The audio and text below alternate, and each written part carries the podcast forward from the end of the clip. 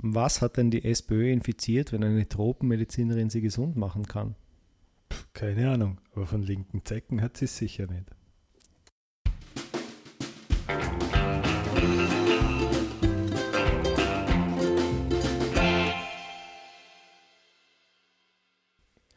Ihr hört den Podcast des Left Wing Social Club, hereinspaziert in den politischen Country Club für alle außer Nazis.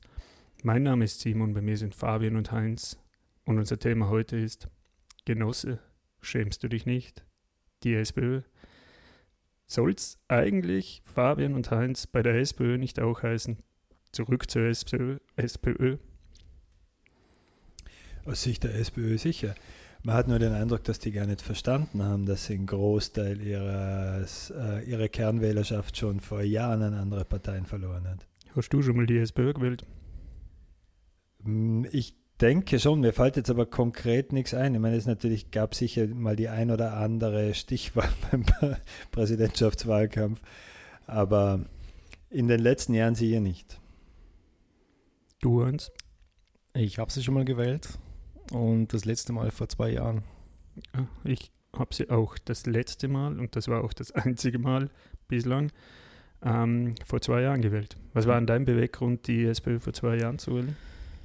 Also für mich ging es darum, wer wird erst in der Nationalratswahl. Ähm, da wollte ich eigentlich, also nachdem der Christian Kern angetreten ist, den fand ich eigentlich ganz sympathisch, fand auch toll im Vergleich zum Werner Feimann, also diese Ahnungslosigkeit und irgendwie immer nur zwei, drei Stehsätze zum Thema, das gerade nicht gefragt wurde, irgendwie abzusondern. Das war schon sehr erfrischend, dass der da einfach mal aus dem Stand äh, sinnvolle äh, Argumente gebracht hat, dass der auch irgendwie gewusst hat, was er eigentlich will. War mal am Anfang so der äh, Eindruck. Und das war eigentlich der Grund, dass ich nicht wollte, dass der Christian Kern sich wieder verabschiedet als SPÖ-Spitzenkandidat. Also ich glaube, er hatte schon die richtigen Ansätze. Ich glaube nur, er hatte nicht den notwendigen Rückhalt in der Partei. Ich hoffe, dass man es auf das zurückführen kann, weil ich habe vom Christian Kern, wie er angetreten ist, genauso wie du, eigentlich am Beginn sehr, sehr viel gehalten. Und ich hoffe, dass es an dem gelegen ist, dass er nicht den nötigen Rückhand in der Partei gefunden hat und dass er sich mit seinen Ideen nicht durchsetzen können warum, hat. Warum hoffst du das? Das hoffe ich. Persönlich, ja, ihn, ja, weil was wäre die Alternative? Wäre, dass er das alles eigentlich gar nicht so ernst gemeint hat und das einfach einmal gesagt hat und dann doch was anderes gemacht hat. Ich finde Aber es. eigentlich, eigentlich trauriger ist ja, dass, wenn das wirklich so stimmt, dass die SPÖ nicht reformfähig ist. Naja, das kommt drauf an, oder man muss sich natürlich überlegen, wie ist der Christian Kern überhaupt an die Spitze der SPÖ gelangt und wie ist er Bundeskanzler geworden. Auch da könnte man sagen, das ist typisch SPÖ Mhm. und vielleicht ist er über das gestolpert, was ihn in erster Linie überhaupt in die Position braucht hat. Wie ist die Pamela Rendi-Wagner in die Spitzenposition gekommen? Indem sie der Typisch Christian Kern installiert hat. Genau. Genau. Das heißt, Das heißt, Wird wenn man, ja, genau, wenn man das jetzt ähm, das, den Christian Kern zum Vorbild nehmen, dann werden wir sagen, dass es auch nicht schaffen wird. Und man sieht es ja teilweise an den Herren Doskozil und Ludwigs und wie sie alle heißen, die sich permanent zu Wort melden. Es gibt die unterschiedlichen Strömungen in der SPÖ mit Sektion 8 und Sektion Zukunft zum Beispiel, die auch durch den einen oder anderen prominenten SPÖler repräsentiert werden. Und ich glaube, das sind einfach sehr, sehr viele Grabenkämpfe, die schon nach außen ersichtlich ist. Ich möchte gar nicht wissen, wie das im, im Hintergrund zugeht bei der SPÖ.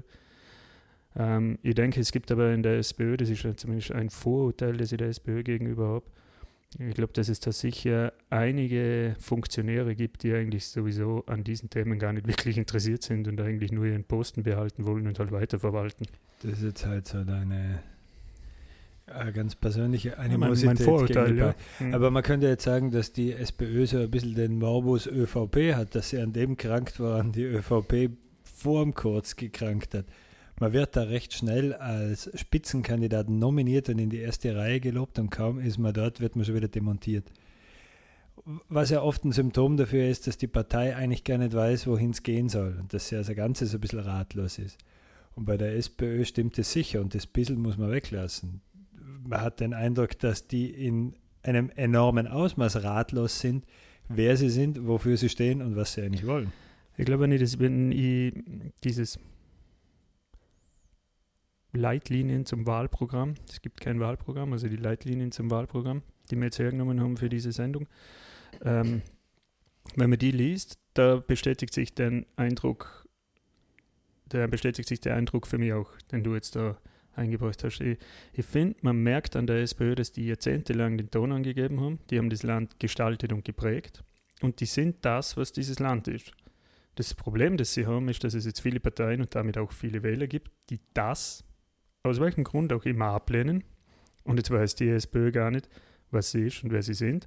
Sie schauen sich zurück, haben ein Bild vom Kreisky da hängen und denken, das reicht als Wegweiser für die Zukunft.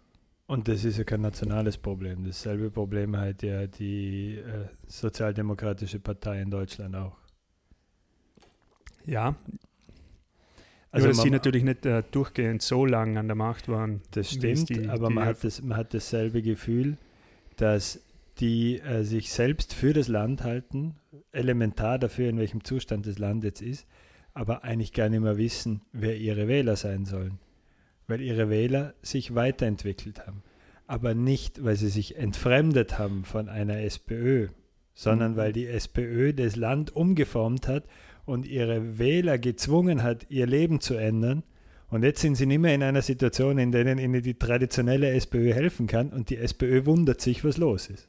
Mhm. Wenn man die deutschen Sozialdemokraten anschaut, die haben sich ja ziemlich verirrt, so auf den dritten Weg. Also mit dem Schröder das war ja gar nicht mehr sozialdemokratisch, das war ja, also Hartz IV und so weiter wurde ja alles unter der SPD beschlossen. Das haben ja den Fehler, konnten die SPÖ da nicht machen. Das stimmt, das würde ich so aber nicht sagen, weil nämlich die SPÖ nur mit unter einem anderen Slogan, aber schon Jahre zuvor mit dem Schwachsinn begonnen haben. Das erste Sparpaket ist noch unter Franitzky und das war noch 96. Ja, ich glaube, das Glück quasi war nicht an der Macht. Also wo dann Schwarz-Blau 1 war, da konnten sie nichts umsetzen. Das war vielleicht ihr Glück.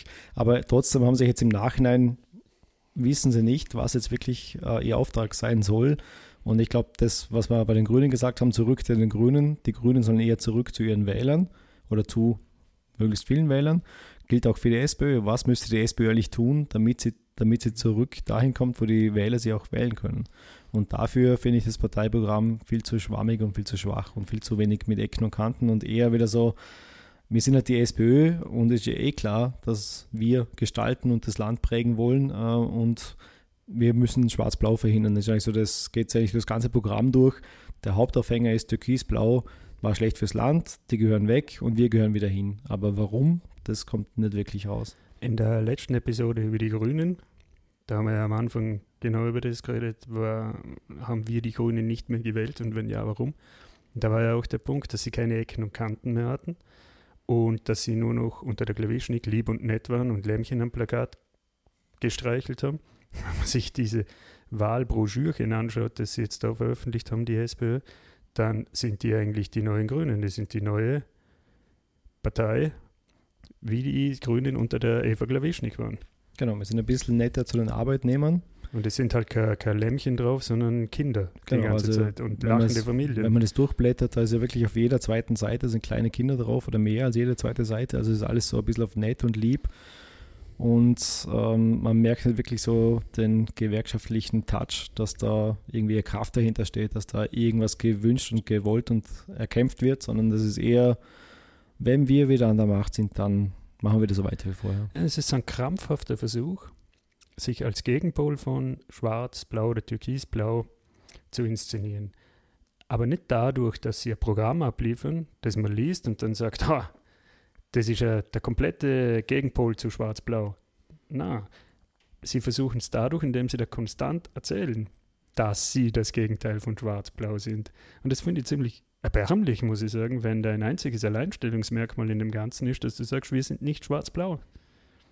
Aber das hat ja, also bei der vorletzten, letzten Wien-Wahl, da war ja das auch immer das Thema. Die SPÖ hat am Schluss, also um quasi hohe Wahlergebnisse zu erreichen, immer diese Karte gespielt. Wir müssen Erster bleiben, weil sonst kommt die FPÖ. Und damit hat man ja lange den Grünen die Wähler weggeschnappt, oder? Man muss die SPÖ wählen, weil gegen Blau. Blau darf nicht irgendwo regieren. Und irgendwann einmal reicht es halt nicht mehr. Und ich glaube, da sind die jetzt angekommen. Ja, ich glaube, es reicht vor allem dann nicht, wenn man eigentlich jahrzehntelang eine Politik macht, die, die eigenen Wähler von der Parteilinie mehr und mehr entfremdet. Es nützt halt dem sogenannten einfachen Hackler mit einem geringeren Einkommen nichts, wenn du irgendwelche verschwurbelnden Themen äh, präsentierst und dich als die große soziale Partei präsentierst, für ihn aber weniger und weniger tust. Da muss der nicht immer im Detail mutwillig daran schuld sein, dass es dem schlechter geht. Du darfst dich aber nicht darüber aufregen, wenn der dir das nachsie äh, nicht nachsieht und dich dann einfach nicht mehr wählt. Ja, das ist bei dem Programm. Die haben da drinnen den, diese klassisch sozialdemokratischen Themen drinnen. Also auf die sie sich stürzen wie Arbeit. Aber ich habe den Eindruck, in dem Moment, wo sie was aussprechen, was tatsächlich mal sozialdemokratisch in dem Sinn wäre, haben sie schon Angst vor ihrem eigenen Schatten und möchten es gar nicht wirklich ausformulieren. Ein Beispiel dafür ist der Mindestlohn, der gesetzliche Mindestlohn von 1700 Euro, den sie fordern. Das klingt erstmal viel. Was sie verschweigen, ist, dass das ja einen Sinn hat. Das sind genau 60 Prozent vom Medianeinkommen, also 50 Prozent mehr als das verdienen und 50 Prozent weniger. Sie fordern also, dass 60 Prozent vom Medianlohn 1700 Euro, als Mindestlohn eingeführt wird. Das hat ja einen Grund, warum ihr einen Mindestlohn möchte. Es hat ja einen Grund, der in der Lohnentwicklung der letzten Jahre liegt.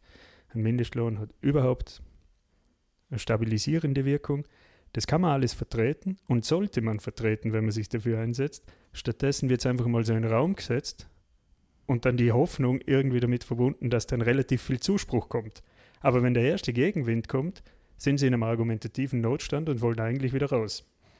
Und ja, weil sie sich ja eigentlich jahrelang davon verabschiedet haben und den dritten Weg zwar nicht ausgesprochen haben, aber akzeptiert haben. Es hat sich ja auch der Klima nicht. Äh, ja, der Weg der Klima war der Kandidat des dritten Wegs. Ja, da war sich ja nicht so blöd, sich mit Blair und Schröder auf einem Plakat da abbilden zu lassen, so nach dem Motto, er sei da mit denen in einem Konzert unterwegs. Der Austro Schröder. Ja.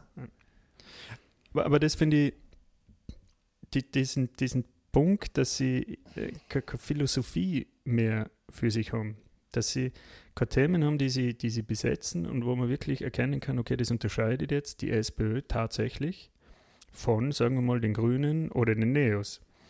Wenn man das Bildungsthema hernimmt, im Bildungsthema sind sie sich ja relativ einig. Ja? Dass es so nicht mehr weitergehen kann, dass das Schulsystem äh, voller Ideologie ist, dass man eine gemeinsame Schule der 10- bis 14-Jährigen brauchen, dass man mehr elementare Bildung in den äh, Spielgruppen und Kleingruppen haben müssen, dass der Kindergarten gestärkt werden muss. Das sind alles Themen, die teilen sie sich eigentlich mit den Grünen und mit den Neos. Mit dem Wandel auch, aber halt mit diesen drei. Und was sagen Sie aber, wie Sie das erreichen möchten, was Sie sich vorstellen, wie dann die Bildung tatsächlich gestaltet wird? Nichts. Da kommt nichts. Also, wo sie sich schon unterscheiden, sind ja zum Beispiel so Themen wie CO2-Steuer oder der Schnitzel, das nicht zum Luxus werden soll. Warum also, wollen Sie keine CO2-Steuer, Heinz? Weil sie äh, die unteren Einkommen nicht belasten wollen damit. Ist das für dich in deinem Verständnis äh, ich sage jetzt sozialdemokratische nur, Argumentation, weißt? Na, ja, schon. Also da geht es darum, dass sie irgendwie zurückholen zu den ähm, Arbeiterinnen oder Arbeitern, die irgendwie knapp äh, am sich Existenzminimum. Ernähren, die na, sich ungesund ernähren, viel saufen und möglichst viel rauchen. Na, die auch oder? am Existenzminimum irgendwo dahin schrammen. Also wo sie sagen, man kann nicht jetzt sagen, ihr müsst jetzt alle Öffis fahren, wenn es die Öffis noch nicht gibt. Und ich finde schon, also von der SPÖ hätte man nicht erwartet, dass sie sagen, CO2-Steuer ja, äh, müssen die Umwelt schützen, weil die wollten sie auf das, auch auf das äh, grüne Thema irgendwie draufsitzen. Äh, dritte Piste nein, zum Beispiel, weil das ja auch so ein Thema ist. Aber da sind sie jetzt einfach, da versuchen sie sich, glaube ich, abzugrenzen von den Grünen von den Neos. Also bei dem einen mit der CO2-Steuer von den Neos, bei dem mit der dritten Piste von den Grünen, weil sie einfach das Wirtschaftsthema doch noch stärker im Fokus haben und das irgendwie in zweite so zwischen den liberalen Wirtschaftsparteien und den linkeren Parteien. Und ich finde es einfach nur bemerkenswert, dass sie da so äh, argumentieren, weil das eigentlich, also ich habe mir andere Antworten eigentlich erwartet. Ich glaube, es ist eher vielleicht eine Wahltaktik oder so. Und äh, Johannes Huber auf die Substanz.at, der hat es ja irgendwie gut zusammengefasst, dass er gesagt hat, die SPÖ, die rinnt nach links und nach rechts aus und irgendwie muss es jetzt schaffen, da irgendwie das zu dämmen und die Wähler bei sich zu halten, weil sie einfach vom Thema her wie du sagst, sie konkurrieren jetzt, sie müssen jetzt darauf schauen, dass sie dann die Grünen zu viel verlieren. Die Grünen eine 10%-Partei. Das wäre ja vor zehn Jahren, war das wahrscheinlich mal ein Thema, dass man sich da irgendwie wehren muss. Und nach rechts mit dem Arbeits- und Migrations- äh, und äh, Asylthema gegen die Rechten wehren, wo auch die Arbeiter eher wahrscheinlich die sind, wo sagen, die kommen und nehmen einen Arbeitsplatz weg oder Unsicherheit und so weiter. Und da tun sie sich einfach schwer, irgendwie geradlinig ein Programm zu finden und versuchen dann mit so einem Zickzackkurs durch die ganzen Themen sich ihr Profil zu geben und das funktioniert halt nicht, weil es einfach zu viele Abweichungen gibt. Auf, also es ist einfach eine geradlinig und man weiß nicht, wofür die stehen. Also es ist einfach. Ja, weil sie, wie ich vorher gesagt habe, sie haben keine Philosophie. Ja. Es gibt keinen roten Faden. Also nicht so wie bei den Grünen, wo sie sagen, jetzt Umwelt für alles und jetzt Genau. stellen wir alles unter das Thema. Haben sie nicht, das, nicht dieses, diese zwei, drei Prinzipien, wo wir sagen, nach dem orientieren wir uns und nach dem entscheiden wir alles. Und es ist einfach so ein Zickzackkurs, wo, wo nützt uns was in der Wahl und wahrscheinlich reden einfach so viele mit, dass es einfach kein stimmiges Bild ergibt am Ja, Schluss. aber ich glaube, es ist der Punkt eins, wo nützt es uns in der Wahl? genau, das ist weil- die Feynman-Taktik. Ja, weil wenn, Tiere würden Weimann wählen, weil wenn ich eine CO2-Steuer nicht einführen will, weil dann kleine Pendler unter die Räder kommen, das ist doch äh, eine Frage von, ich führe es ein und dann kommen die zwangsläufig unter die Räder, sondern ich kann ja andere Maßnahmen mit dem einführen, die genau das verhindern, dass die unter die Räder kommen. Aber dann bräuchte ich ein stimmiges Konzept und nicht einfach äh, Effekthascherei. Eben, es ist völlige Idiotie, dieses Thema, die CO2-Steuer würde das Schnitzel zu teuer machen, das sich dann äh, Alleinerziehende nicht leisten können, anstatt das Thema anzugehen, dass es tatsächlich möglich ist, trotz einer 100% äh, Berufstätigkeit in Österreich so arm zu sein, dass man sich wirklich überlegen muss, was man an dem Tag isst. Na, na, ich glaube, das- geht auch das- darum, was auch richtig gesagt wurde, der Schnitzel soll nicht zum Luxus werden, ist ja, war ja der Satz. Und eigentlich soll es ja das schon. Es soll ja die Leute, es soll ja einen Lenkungseffekt haben, dass man weniger Fleisch konsumiert. Also ist ja natürlich die Folge, dass nicht alle jeden Tag Fleisch essen oder fressen. Und da jetzt einfach zu sagen, aber das wollen wir aber nicht. Und das mit dem Auto, ja, wir müssen das schon irgendwie umsteuern, aber nicht so, dass jetzt alle weniger Auto fahren. Und was soll denn da übrig bleiben? Also umweltmäßig, das ist ja unglaubwürdig. Ja, und vor allem, wenn man nicht mal mehr abwartet, dass die FPÖ einen depperten Einwand bringt, sondern dass man den schon selber vorwegnimmt, dann massakriert man halt sein eigenes Wahlprogramm. Eben ein anderes Beispiel, das genau das in dieselbe Richtung geht. Ähm, wieder im Bildungsthema. Im Bildungsthema haben sie unter anderem den Punkt, dass sie die Ganztagsschulen massiv ausbauen wollen und dass sie äh, zu einer Schule wollen, die Schule ohne Hausübung ist. Also wenn du aus der Schule kommst, hast du die Hausübung bereits gemacht. Was ja in, in, in die, diese Richtung geht, dass sie nicht so stark aufs Elternhaus setzen, welche Unterstützung es im Elternhaus gibt und nicht dann sage, okay, wenn ich halt in der Schule nicht wirklich mitkomme, muss ich halt teuer privat Nachhilfe machen, sondern ich verlage das alles in die Schule. Finde ich persönlich den richtigen Ansatz. Mit dem kann ich hundertprozentig mit. Was ich mir aber erwarte von einer Partei wie der SPÖ, ist gleichzeitig zu sagen, wie kriegen wir jetzt eigentlich diesen Bogen hin? Wie soll man das alles öffentlich finanzieren können? Und da erwarte ich mir eigentlich von der Sozialdemokratie, dass sie sich sehr stark auf das Arbeitsthema setzt, auf das Besteuerungsthema setzt, dass sie diesen Bogen spannt und nicht einfach sagt, okay, jetzt reden wir da über Bildung, jetzt reden wir da über das und da reden wir über das und dass du das alles zusammenkriegst, das musst du mal selber herkriegen. Äh, Das fehlt das, wie man so schön sagt, das Narrativ, die Erzählung, der Faden.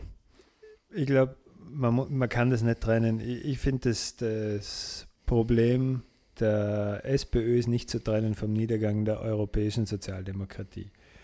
Und deren Problem ist, dass die eigentlich alles recht pragmatische Parteien haben, die aus einem anderen Eck kommen. Jetzt haben wir noch in unserem Podcast über die Neos geredet und waren irgendwie der Meinung, dass die eine recht starr ideologisch gefärbte Partei sind. Die tun sich natürlich leicht. Die haben das mal als Vor Steilvorlage und basteln dann ihr Programm drumherum.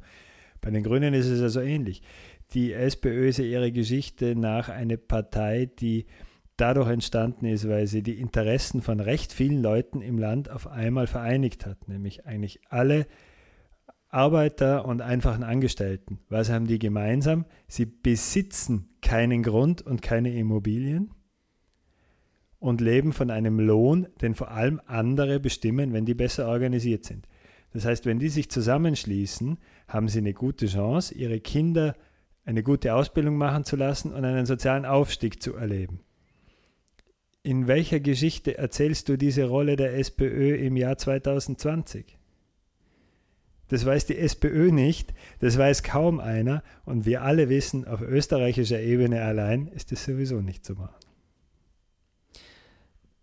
Ich habe da noch einen interessanten Aspekt dazu. Ich habe ein bisschen auf Twitter diese unterschiedlichen Strömungen der SPÖ mitverfolgt und wie sie untereinander diskutieren. Bin dann durch das, ich habe ja schon ein bisschen Zeit lang her jetzt, bin dann durch das dann auch auf diese Konzepte und Papiere der Sektion 8 gestoßen, beziehungsweise auch die der Sektion Zukunft. Und die Diskussion hat sich da ein bisschen auf diesem, für mich, mein Eindruck, das mag auch wieder völlige Unterstellung sein, aber ich habe den Eindruck gehabt, dass die sehr stark daran feilen, ein Programm zu erstellen, das mehrheitsfähig ist. Die wollen kein Programm erstellen, das ihre politische Überzeugung widerspiegelt, sondern eins, das mehrheitsfähig ist. Und ich glaube, wenn man das versucht, dann mag man vielleicht einmal kurzfristig einen Erfolg haben, aber im Endeffekt fällt es irgendwie zusammen wie ein Kartenhaus, weil sich ja nichts dahinter verbirgt. Das hat man beim Christian Kern auch gemerkt. Also bei der Antrittsrede war er noch voller Datendrang und danach war es dann, da war, ich glaube, der Max Lercher so der, was war der Bundesgeschäftsführer? Bundesgeschäftsführer, ja. Ähm, da hat man eher das Gefühl gehabt, dass sich das schon wieder irgendwie orientiert nach dem, was gerade so die, das Fähnchen im Wind quasi, nachdem man sich richtet und dem Volk nach dem Maul spricht, wie man so schön sagt. Und das, das hat einfach nicht funktioniert, weil es einfach nicht mehr authentisch ist. Das hat einfach nicht mehr dazu gepasst. Bei der Pamela Rendi Wager haben wir am Anfang, ja, also das letzte Jahr ja auch das Gefühl gehabt, wo sie übernommen hat, dass sie da komplett übercoacht, übertrainiert und äh, irgendwelche Antworten gibt, die nicht auf die Frage bezogen waren und ist, ist mittlerweile, glaube ich, ein bisschen besser geworden, dass er da irgendwie routiniert oder selbstsicherer ist. Aber das war beim Kern irgendwie auch, also mein Gefühl war, dass der zu stark äh, Rücksicht genommen hat auf das, was, was wahrscheinlich viele hören wollen oder denken, dass es das ist, was die Wähler hören wollen. Und dass da dann einfach das alles verwässert und äh, nicht mehr klar war und durch das einfach das alles verloren gegangen ist. Also kann es komplett unterschreiben, was du sagst. Das ist auch mein Gefühl. Fabian, wie heißt der neue Bundesgeschäftsführer? Ja, nicht der Max Lercher, sondern Thomas, Thomas Trotzter. Thomas Trotzter, danke. Ich habe äh, eingangs zur Eröffnung erwähnt, äh, Genosse, schämst du dich nicht? Also das Gedicht ist vom Tucholsky, glaube ich. Ähm, das genau das zum Kern hat, dass sich die Sozialdemokratie eigentlich vom Kumpel dahin zum Gewerkschaftsboss entwickelt hat, zu denjenigen, die der Macht näher sind als dem, dem sie, woher sie kommen, ihrer Basis. Der, der Satz dann auch, Genosse, schämst du dich nicht. Und diesen Vorwurf kriegen sie ja konstant ab. Das macht man der Pamela Rendi-Wagner, das macht man vor allem den Thomas Trotzter, abgehobene, gut situierte Leute, die mit der eigentlichen Basis nichts mehr zu tun haben. Wobei ich mich immer frage, wer nicht weiß, was seine Basis ist, wie kann der sich von der Basis entfernt haben? Also die Basis ist ja die Basis, wie sie einmal war und nicht, wie sie heute ist. Was ist denn heute die Basis von der SPÖ? Ja, ich weiß es nicht. Und wenn ich das Programm lese, dann ich weiß auch, ich, ich nicht, ob ich die Basis der SPÖ sein Wir sind in Vorarlberg, also bei uns ist ja sowieso SPÖ ein Zwerg. Wie wir beim letzten Landtagswahl Na, die, es, die SPÖ war ja jetzt jahrzehntelang mitbeteiligt, ihre eigene Basis abzuschaffen. Und sie haben sich sicher schuldig daran gemacht, dass der größte Nachwuchs, den ihre Basis ausmachen könnte, dass die nicht einmal die Staatsbürgerschaft gekriegt haben. Und wenn sie sie haben, dass sie sie sicher nicht wählen. Ah, also, ja, Aber also um das jetzt vielleicht mal auch ein bisschen anders zu formulieren, ist, äh, wir scheinen uns recht einig zu sein, dass die Gegenwart nicht der SPÖ gehört. Glaubt ihr, oder was glaubt ihr, was passiert mit der SPÖ, wenn sie bei der kommenden Nationalratswahl, und so unwahrscheinlich ist es ja nicht, knapp dritt wird? Wahrscheinlich das gleiche wie der SPD, dass einfach jahrelang mit wechselnden Ab- oder wechselnden Vorsitzenden schrumpft und schrumpft und schrumpft und irgendwann mal so auf die 15, 10 Prozent Hürde zusteuert. Ich traue es denen zu, ganz ehrlich, wenn die dritt wären, dass, also erstens einmal ja, die Pamela Rendi-Wagner, die wird dann wohl Geschichte sein. Und ich traue es denen zu, dass sie sich dann in eine große Koalition als ganz kleiner Koalitionspartner begeben, wie die SPD, sich einfach an die Macht klammern und hoffen, dass man durch das dann schon genug Profil kriegt und sich irgendwie profilieren kann, dass man es schafft, beim nächsten Mal Aha. wieder erst zu werden. Und du glaubst, dass da, also ohne Pamela Rendi Wagner, kann er kurz dann mit der SPÖ koalieren, vielleicht sogar mit dem Doskozil oder wer auch immer und dann halt sein Ich eher rechtflügeliges Wahlprogramm durchziehen. Ich glaube nicht, dass es mit dem Tosco-Ziel machen wird, weil ich glaube nicht, dass der Tosco-Ziel Ja. sich auf ein Pferd setzen wird. Ne, Der hat seinen bequemen Der nur Sattel auf den- schon gefunden. Genau. Ähm, ich halte es allerdings für wahrscheinlich und für völlig grundfalsch. Also nicht nur grundfalsch für die SPÖ, sondern grundfalsch auch für Österreich, weil die, die große Koalition, das war noch nie was. Aber es wäre Mhm. natürlich mal eine große Koalition mit anderen Vorzeichen und mit deutlich schieferer Ebene, als es die letzten Jahre waren.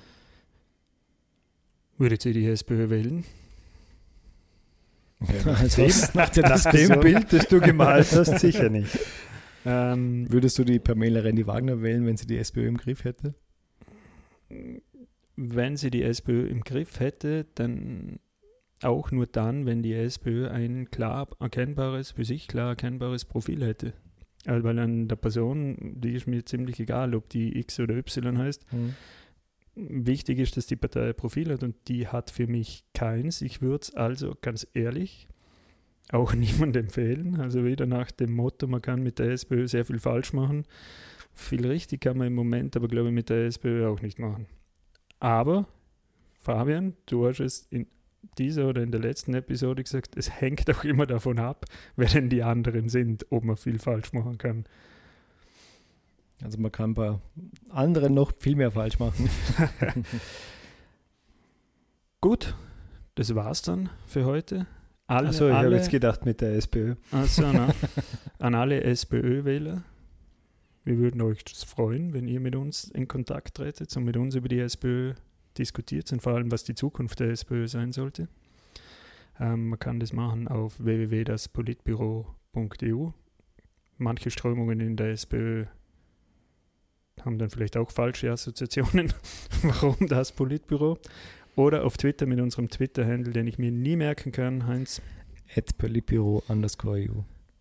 Und damit danke und bis zum nächsten Mal. Tschüss. Tschüss.